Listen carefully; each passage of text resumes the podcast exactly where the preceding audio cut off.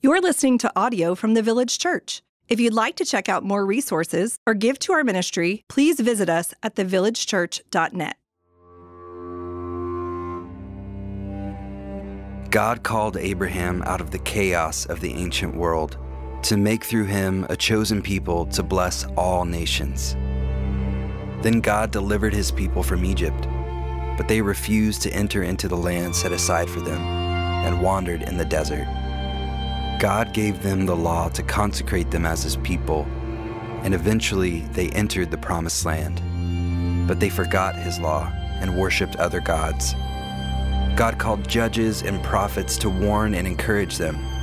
He established David as king, and there was peace and prosperity. But they forgot him again, and the kingdom fell. So God sent Nehemiah to rebuild the walls of Jerusalem. He sent Ezra to remind them of his law and the temple was rebuilt. Yet again, they turned from God and embraced the world around them. But God, longing for their whole hearts, called forth his prophet Malachi to remind them of his faithful love and of the kingdom that was coming.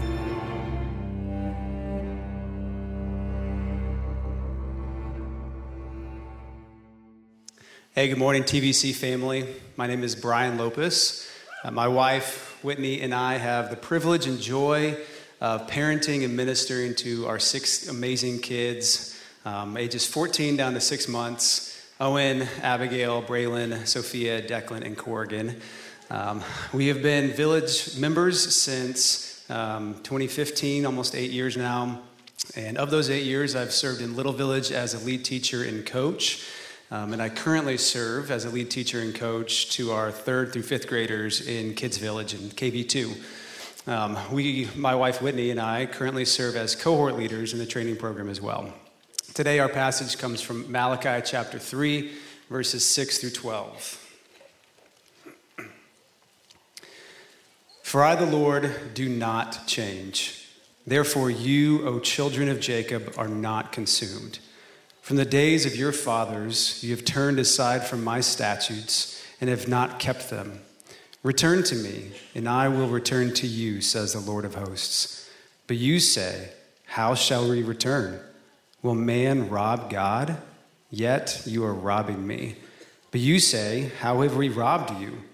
In your tithes and contributions.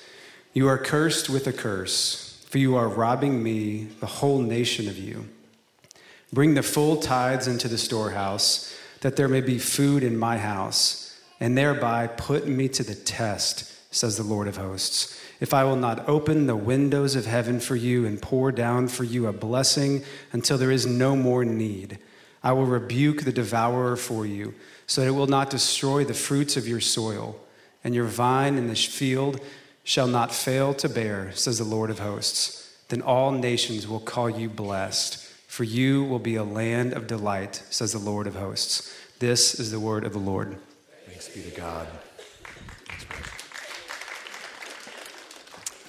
Well, man, it's good to be back. I missed you. Been out a couple of weeks. I wish the calendar wouldn't have landed like it did because we had to take a two week break off of Malachi, and now uh, I'm going to come back and finish the book today, uh, and then we'll gear up for an additional service and a new series uh, in the weeks to come.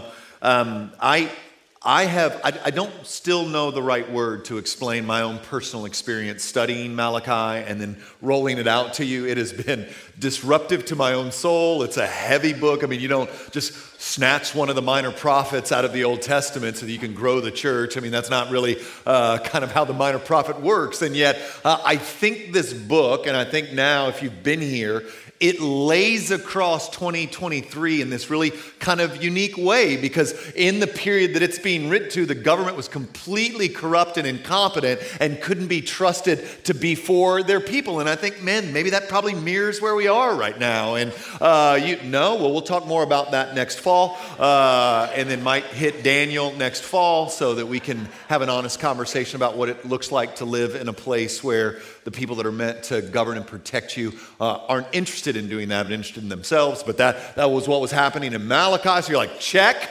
check that box. Uh, the people uh, were, were the institutions, including the church, were polluted and not fulfilling God's good design. And I think we can look around at our institutions and go, yeah, we need some reform almost everywhere. Uh, and then on top of that, you had the people of God who, who were half hearted at best. Uh, and driven just as much by their stomach as they were anything else. And, and one of the, the reasons I've loved preaching Malachi is it bears its weight on us. And one of the things I wanted to come out of our time in this book, remembering as a community of faith, is that judgment begins in the household of God. And that before we can speak prophetically, which is the stuff we all like, to a culture that's circling the drain, we must first and foremost repent and renew our own relationship with God and make sure we're walking according to the law of God, that we might have at least lives that back up the prophetic words coming out of our mouths. All right? And that, that's, Malachi's been putting that kind of weight on us. I mean, I still can't believe you're here. Uh, I thought after week two we would stop having space problems. Uh, I thought certainly after week three we wouldn't need the overflow anymore, but apparently you're some kind of masochistic kind of followers of Christ who like a beating because that's what Malachi's been. It just hasn't stopped. And today's no different. But just to recap, because it's been a couple of weeks, week one started the way God always starts with an indicative I have loved you, declares the Lord. Present, past, ongoing action. God always leads with his love. He doesn't deliver his people out of Egypt by giving them the law, and then once they're obeying, it saves them. He saves, delivers, and then orders. This is the rhythm of God. He never begins with the imperative do this. He always begins with the indicative. And that indicative is almost always I have loved you. And then week two, we start to get into the disputes between God and his people. The people of God, what we saw in week two is they were bringing sacrifices to God that were diseased or um, wounded or had some sort of deformity, where God's command is, hey, you bring your first and best because I've given you my first and my best. You're meant to bring me your first and your best. And instead of giving first and best, they gave kind of secondary, don't want it, don't need it. Let me give God the things that I don't really need or don't really want, right? Let me give him, let's use this word, let me give him the leftovers. And God had accused them. You are despising and polluting my name. How? And he's like, look at that one eyed sheep you're trying to offer to me right now. That's not in the text, that, that's in my imagination, right? But it is. he does accuse them of sickly animals, deformed animals. He, he rebukes them for that and says, you're, you're polluting my name.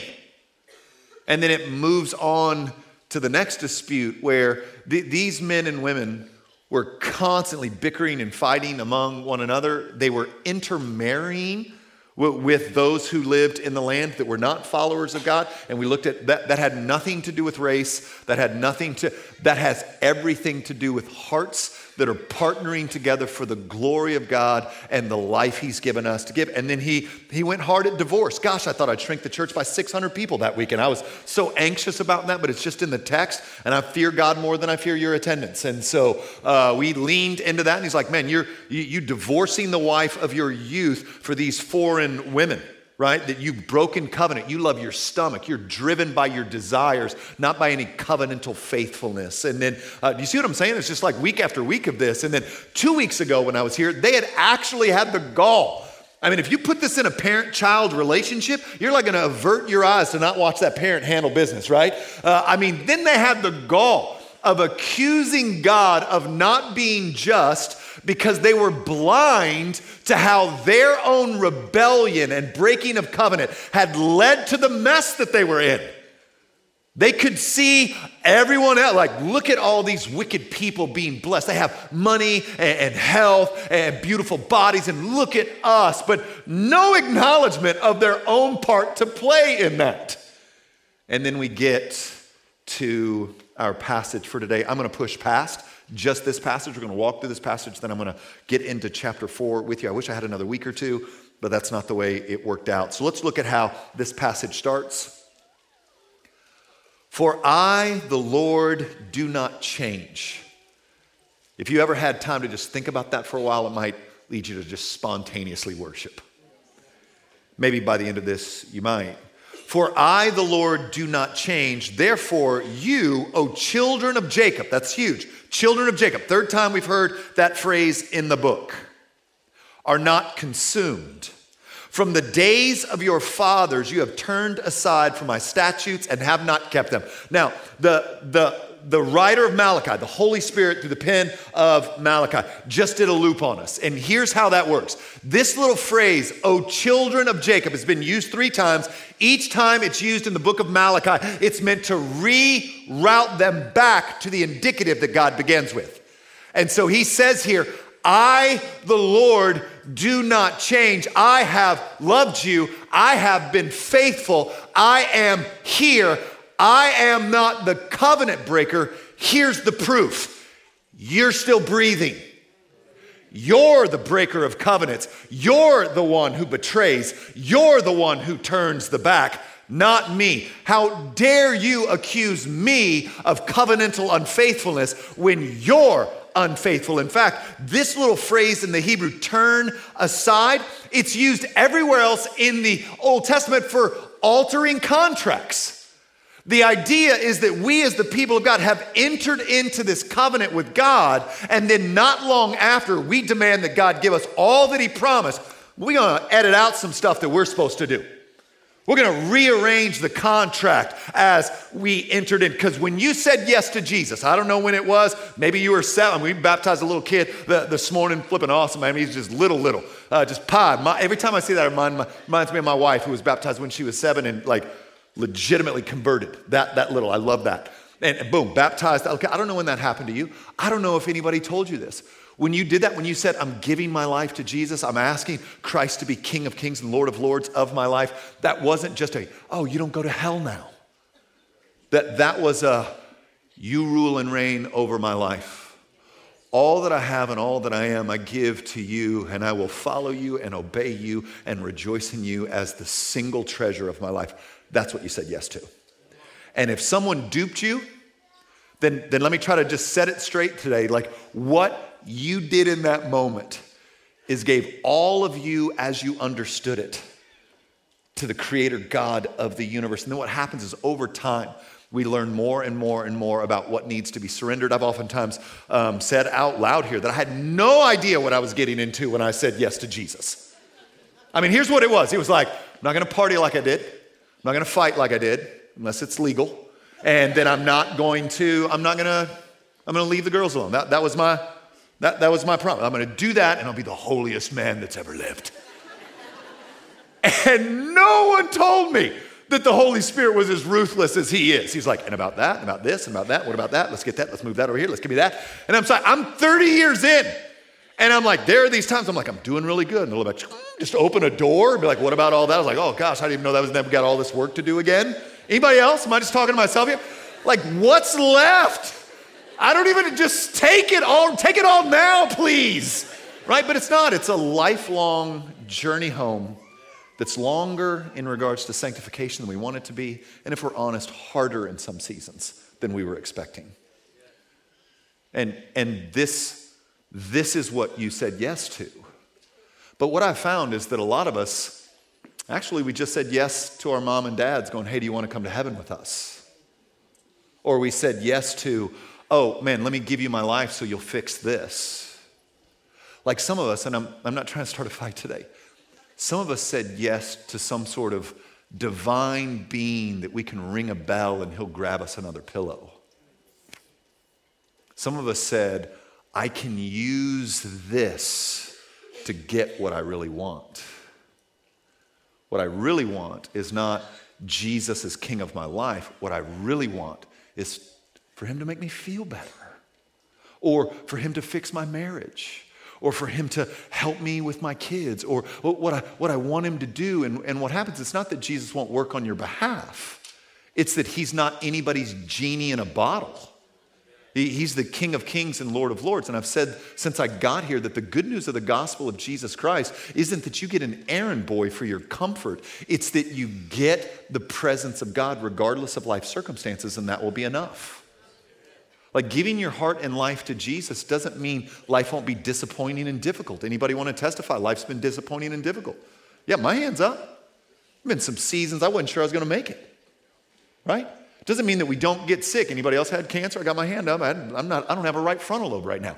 That probably helps some of you. Like, makes sense. Okay.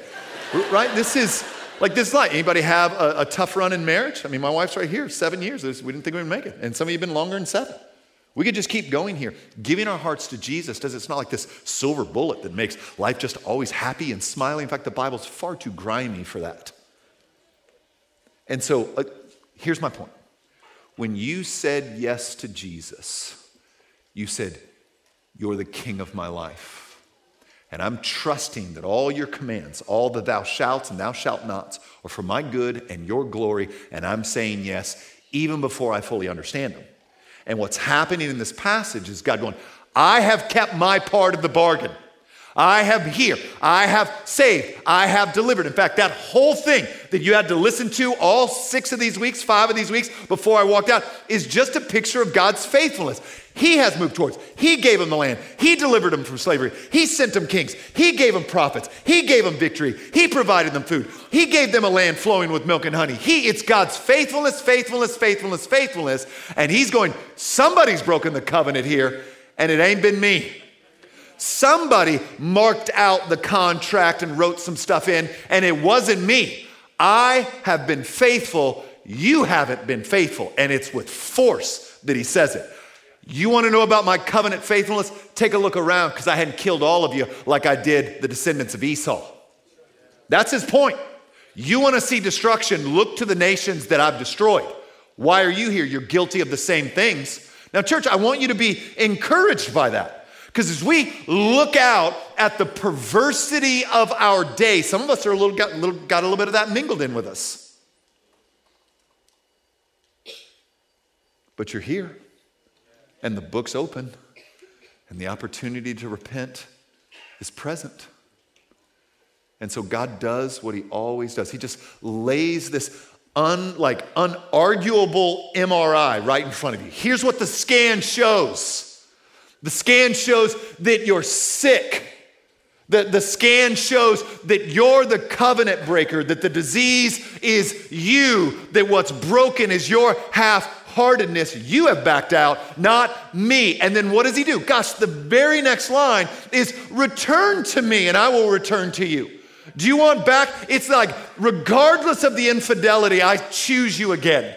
Regardless of the covenant fracture, regardless that you X'd out and wrote in repeatedly, and you won't stop doing it. I choose you again. Return to me, declares the Lord, and I will return to you. But sometimes, when you're so screwy in the head, you don't even know how to return. And so, this is what the people of God ask in the next How? How should we return to you? And he answers with two questions. He answers with the tithe, which has little to do with money, and he answers with living in light of eternity. How do you return to the Lord half hearted Christian? How do you return to the Lord those who are far from God? Sounds weird. The tithe and living in light of eternity. So let's look at the passage. Will man rob God? Yet you are robbing me. But you say, How have we robbed you? In your tithes and contributions. You are cursed with a curse, for you are robbing me, the whole nation of you. Bring the full tithe into the storehouse, that there may be food in my house, and thereby put me to the test. What? Like you ever heard somebody say, Don't, better not test the Lord.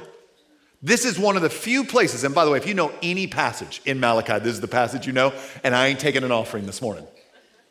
All right? I'm not. You can just breathe out. You know, some of you like got your purse a little tighter than usual. I'm not. I, that ain't, it ain't about me and you, right? And and yet in this passage, like you know that don't test the Lord. The Lord's like, try me, try me, see what'll happen. And this is what He says after that. See if I will not open the windows of heaven for you and pour down for you a blessing until there is no more need. I will rebuke the devourer for you, so that it will not destroy the fruits of your soil, and your vine in the field shall not fail to bear, says the Lord of hosts. Then all nations will call you blessed, for you will be a land of delight, says the Lord. Now, a couple of things on this idea of tithing and bringing to the Lord. Here's the, here's the first thing. This passage, I want to highlight this word. This passage tells the people of God to bring to the Lord not for the church to take from the people. You with me? Let me say it again. The command is for the people of God to bring to the Lord, not for the church to take from the people. In fact, throughout the scriptures, there's a great deal of weight and rules put on guys like me about money. Specifically about money and how to teach on it and how to frame it and how to invite you into wholehearted delight around King Jesus, right? Let me, let me show you some of this. This is Second Corinthians 9 7. Each one must give as he has decided in his heart, not reluctantly or what? Under compulsion, for God loves what? What does God want? A cheerful giver. Every time I teach this text, I, the, the Greek word is hilaron. It's where we get our word hilarious. God loves a hilarious giver. I don't even know what that means other than when you get the giggles. and you just like you just want to give it just like brings you so the framework the parameters on me is don't ever talk about or teach money where you're pulling it reluctantly from someone's hand or you're trying to manipulate them with guilt and shame to give. Because they won't be giving from the spot that God's after. Because the spot that God's after isn't your money. God look at me. Let's make some eye contact. God don't need your money you think God's got some plans he ain't able to pull off because you ain't tithing your little paltry pennies? I think God's like, really got some big plans over here, but sheesh. Spirit, you got the, what, what do the books say? Ah. All right, guys, listen, look. I'm in a bind. Got a little over my skis, doing some stuff, you know, over on the other side of the earth, and so I'm really going to need you to come through for me now. That is not, are you see, like, he just, not a single thing the Lord needs or desires. So the tithe isn't about the Lord, and it's not about his church. It's about you. It's about you. It's about the state of your heart. It's about what you truly love first, because he, here's the way I would argue you're already tithing to something. You're already tithing to something. Here, here's what I could say without fear uh, of getting in an argument that I would lose. You open up that spreadsheet, you open up that budget, you open up that bank account, it won't take you long to see what you love first and best. Just not gonna take you long to see what you love first and best. And it might even be something good. You, you might not, might not, right? You might like, oh, I like expensive pants. Or it, it could be something like, I love my family. That's not wrong. The Bible tells us to take care of our families. There's nothing wicked with being unless it's first and best. Because family makes a crummy God crummy family makes a really terrible altar to worship at. Yeah, you, you might. So here's where it, it I've been here 20 years in the area now, longer. And it, it has struck me that we can't get out of middle school. We're just having a hard time getting out of middle school in this part of Dallas. Do you know what I mean? Like the sheer volume of debt that we're going into driving cars we can't afford, living in neighborhoods we have no business being in, and, and buying clothes. Can I just say, like, stuff has a spiritual power to it. Money and stuff does. Money has a spiritual power. That's how the Bible talks about it. it it's not neutral. Stuff, possessions, it, it has spiritual power. And so, a funny little illustration I've used for years is if you've ever been able to get a new car, even a new used car, like something happens, or like something weird happens to you. Like all of a sudden, like you feel like a better person. Like you get new clothes, a new phone, a new watch. Like you think people, nobody's looking at you. You think anybody really cares? They're like, oh man, that whoever's driving that truck must be awesome. no one's thinking. There's a better chance for someone thinking negatively. Whoever's driving that is this. There is. But we can't get out of middle school. God help us. got a, you think anybody's like noticing what you wear and going, that person's got a style? Look at me. They're not.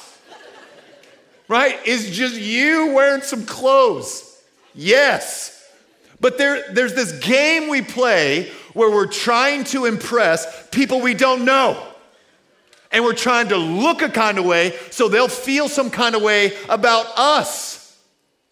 And, and what it's done is enslaved so many of us and it's destroyed so many marriages and it's wreaked so much havoc because money and possessions have spiritual power. And when you treat them like they don't, they'll devour you.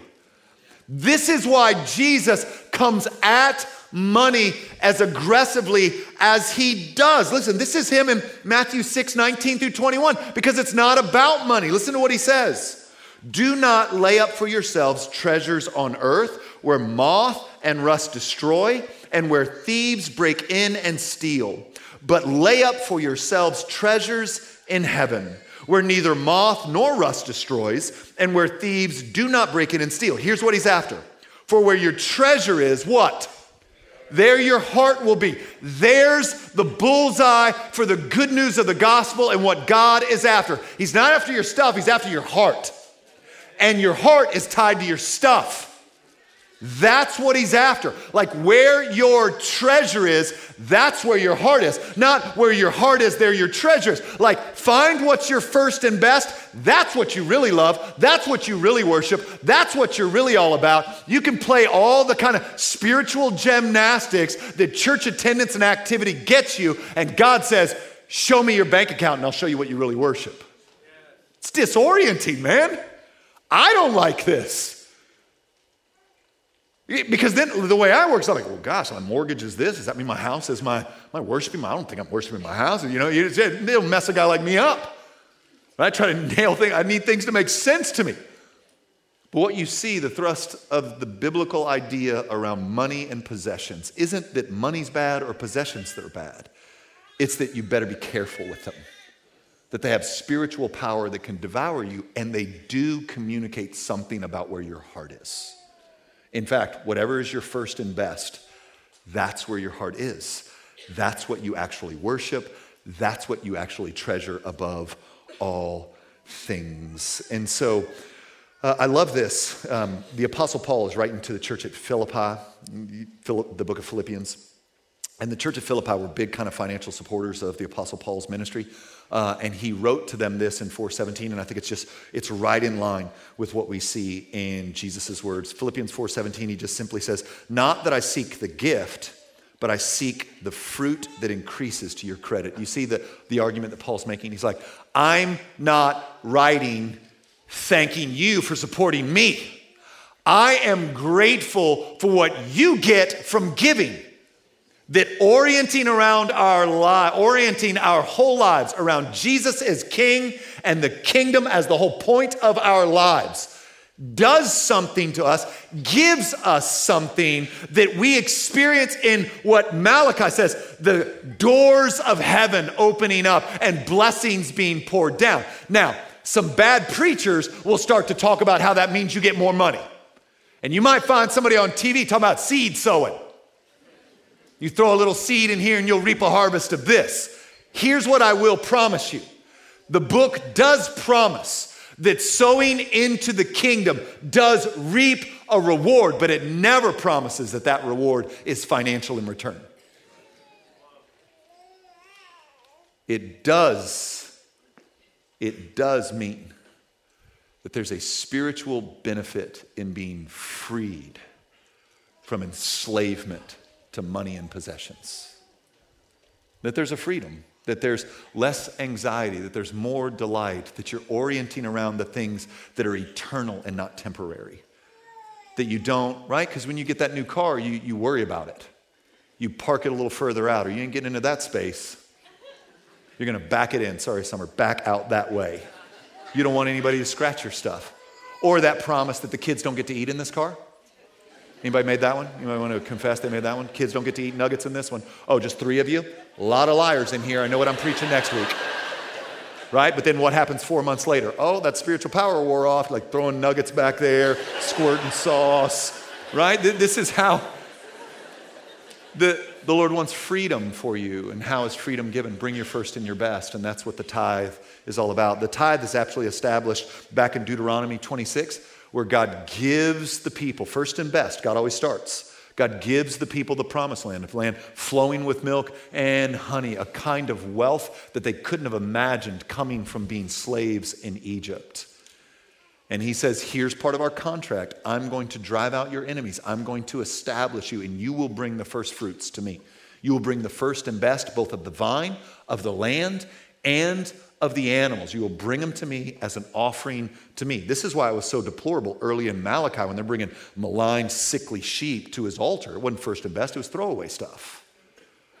And then he commands that they tithe, and, and it's rooted in uh, gratitude and it's rooted in uh, God's preeminence. Not trying to put God in our debt. We're not giving the tithe to him because he'll owe us in return. The tithe is like first and best because all I have is actually yours. It's all yours. This is just me going, so with my first and best, let me show it. Let me show it to me. Let me show it to my own heart by, by taking this, this chunk and just handing it to you and, and, trusting you to use it as you would see fit. I'm not in control, you're in control. I can't provide for me like you can provide for me. All that I have is yours. I hand it to you symbolically in this 10%. And when Jesus is teaching about the tithe, he does not remove the tithe from the people of God. We see that in Matthew 23 23. He says, Woe to you, scribes and Pharisees, hypocrites! For you tithe mint and dill and cumin and have neglected the weightier matters of the law, justice and mercy and faithfulness. Here's the key to my point here. These you ought to have done without neglecting the other. So his argument against the Pharisees is that uh, externally they're doing kind of the um, what I was alluding to earlier. They're giving the tithe, but their hearts are far from the Lord. That they're tithing on their wealth, but the real aspects of the kingdom, which according to this passage are justice and, and grace, and that the, these things that, that Christ, he doesn't say, do these, don't worry about these, I got you. He said, no, you should have been doing that, that's the law. But the law outside of your heart is not what I'm after. And we know this as Christians. If you've, if you've read Matthew 5, if you've ever looked at the Sermon on the Mount, what's the Sermon on the Mount except God ruthlessly letting you know He said He wants your heart right? Where he says, You have heard it said, do not commit adultery. But I say, if your heart's all lustful, you're not free. I want your heart, I want you to be free. You have heard it said, Do not murder. But I say to you, if you're angry in your heart, then you're guilty. I'm trying to heal your heart, not just get external moral action. That's important to me, but, but that needs to flow from a pure heart. And so this is in that same line. That, that more, more than the tithe, this kind of moral, check this off my box, it is a visible, at times painful representative that I have a king and I am not him. That someone rules my life and it's not me. It is a glad celebration that I don't have to create my own moral reality, but I have one who has done it and living his way orders my life around ultimate reality and not the nonsense that I see all around me. And he says in the text, here, here's my, there's this, when Jesus is about to ascend, eh, you know, he gives the great commission, right? Go into all the nations, uh, you know, and, and, baptize them in the name of the Father, Son, and Holy Spirit. And it's that next line that sometimes we forgot teaching them to command all that I've obeyed, or to obey all that I've commanded, not command all I've obeyed. That, that'd be dumb, but the other way, right? And, and so here, here's what I think it looks like to obey this passage Return to me, declares the Lord. How? Stop robbing me. How have we robbed you? In tithes and offerings you've robbed me. Test me in this. What's obedience to this passage looks like? It looks like for those of us who don't tithe to begin to tithe. We're not a church that's hurting financially, and I'm not, I'm not looking to raise our bottom line. This is not about me. It's not about the village church. It's about your heart. You can think I'm all about money and go down the road. This text is following you, it's the book. What does it look to set up a tithe? Lauren and I have it pulled out of our account every month. And then when something comes in from the outside, from other things, then we um, hop online and, and we take a tenth of that and we hand it over. And, and sometimes we haven't, and I've had to repent before because I've, I've drifted from some of this. Like there was an extended season where I was like, the stuff I was making here, it was just in, but then I had some side hustles and I'd make that side hustle money and then I'd be like, ah, but this is kind of my money because it's not really, it's mine. See how fast that happened? Like all of a sudden I was Smeagol. and then I was I was on a walk with the Lord out at our little river cabin, and he was like, It was this town. I was trying to prep for you guys. And the Lord was like, Hey, are you going to you keep you keep keeping my money or you you can give me what's what's mine? I don't know how he talks to you. That's kind of how he talks to me. And I was like, oh. And I called LC. I was like, uh, I had to repent today, and we're going to need to write a check to the church. and, and that's how we've done it. We, we get our, like what I, what I make that's auto deposited in my account, it, there, there, it gets drafted here. And then when outside money comes in, we either write a check or hop online and, and do it. And this is all I'm doing in that moment is saying, my life is actually yours, it's not mine. All of this is actually yours, it's not mine. And there have been times that we've been pinched there have been some times we've been pinched. Gosh, right now, we got a wedding, got a kid about to go to college. Pinched.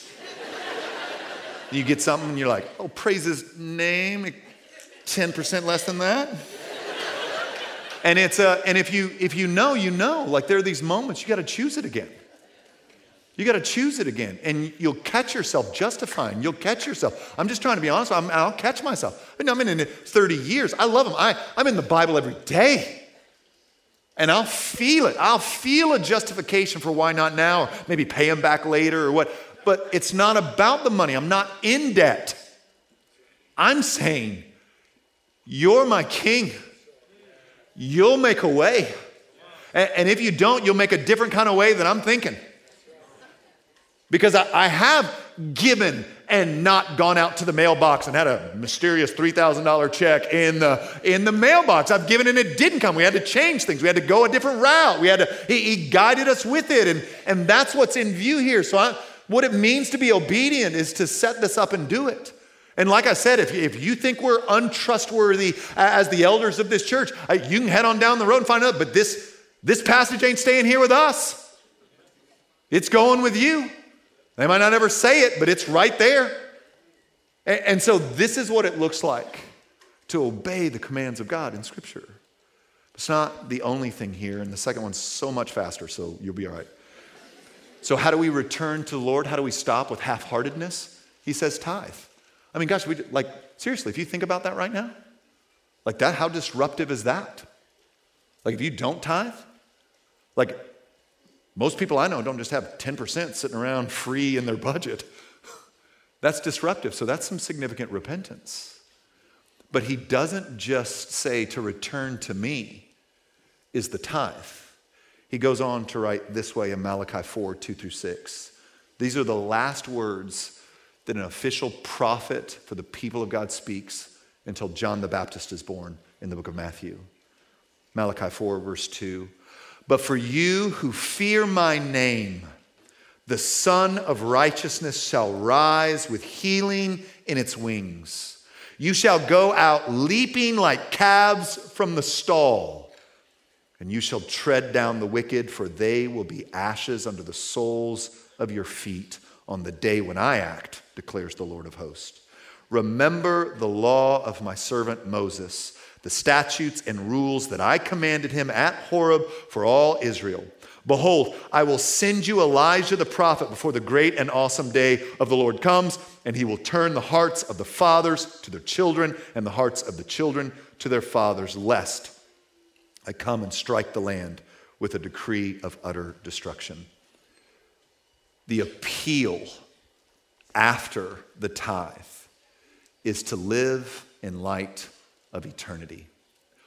All of us are on a crash course with the creator God of the universe. And Malachi ends like this. That ending is going to look one of two ways complete healing in a way that's hard to fathom in our current state, so much so that you leap about like a calf, coming out of a stall. Now, I'm guessing you might not have seen that unless you like saw it on your TikTok or your Reels or something. But when calves have been pinned up and you let them out, they dance all around. They might roll around in the grass. It's a delightful thing to be in the pasture when you've been cooped up in a stall, when you got the energy of a calf, right? That'll be your end. Or the other part of the passage is burnt to ash and being trampled on by the hooves of those happy calves. And what God's doing in this point through Malachi is making the appeal. Part of what it looks like to return to me is not just the tithe, but understanding that you're here for a brief second and you should live something bigger than you.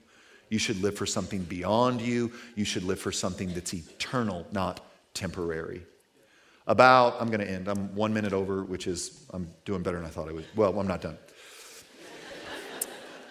I think about a month and a half ago, I got a call from Trevor Joy. That's not not common. Trevor calls me a lot, uh, and Trevor was like, like more excited than normal. Um, and so, I mean, he, he was like just spilling, spilling. He's like, Have you heard? Have you, oh my God, have you heard? Have you heard? And I was like, What are you talking about, man? What are you talking about? He's like, Have you heard what Doreen did? And I'm like, What are you talking about? And he, he started to tell me. So I don't know how many of you got the privilege to know Tiff and Doreen Cothran.